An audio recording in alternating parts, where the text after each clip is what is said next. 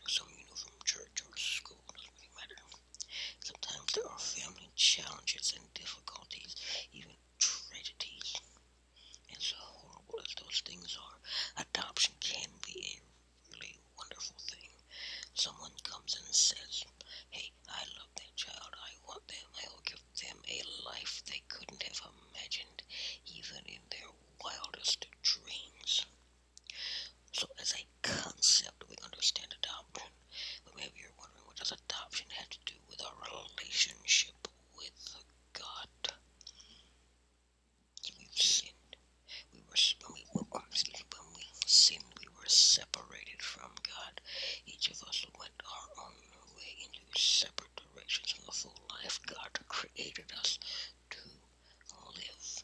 But God didn't leave us there. He pursued us and chose to call us His own. He looks at each of us wondering and says, Hey, I love that child. I want them. I'll give them a life they couldn't imagine, even in their wildest dreams. Jesus isn't selfish with the Father's love. He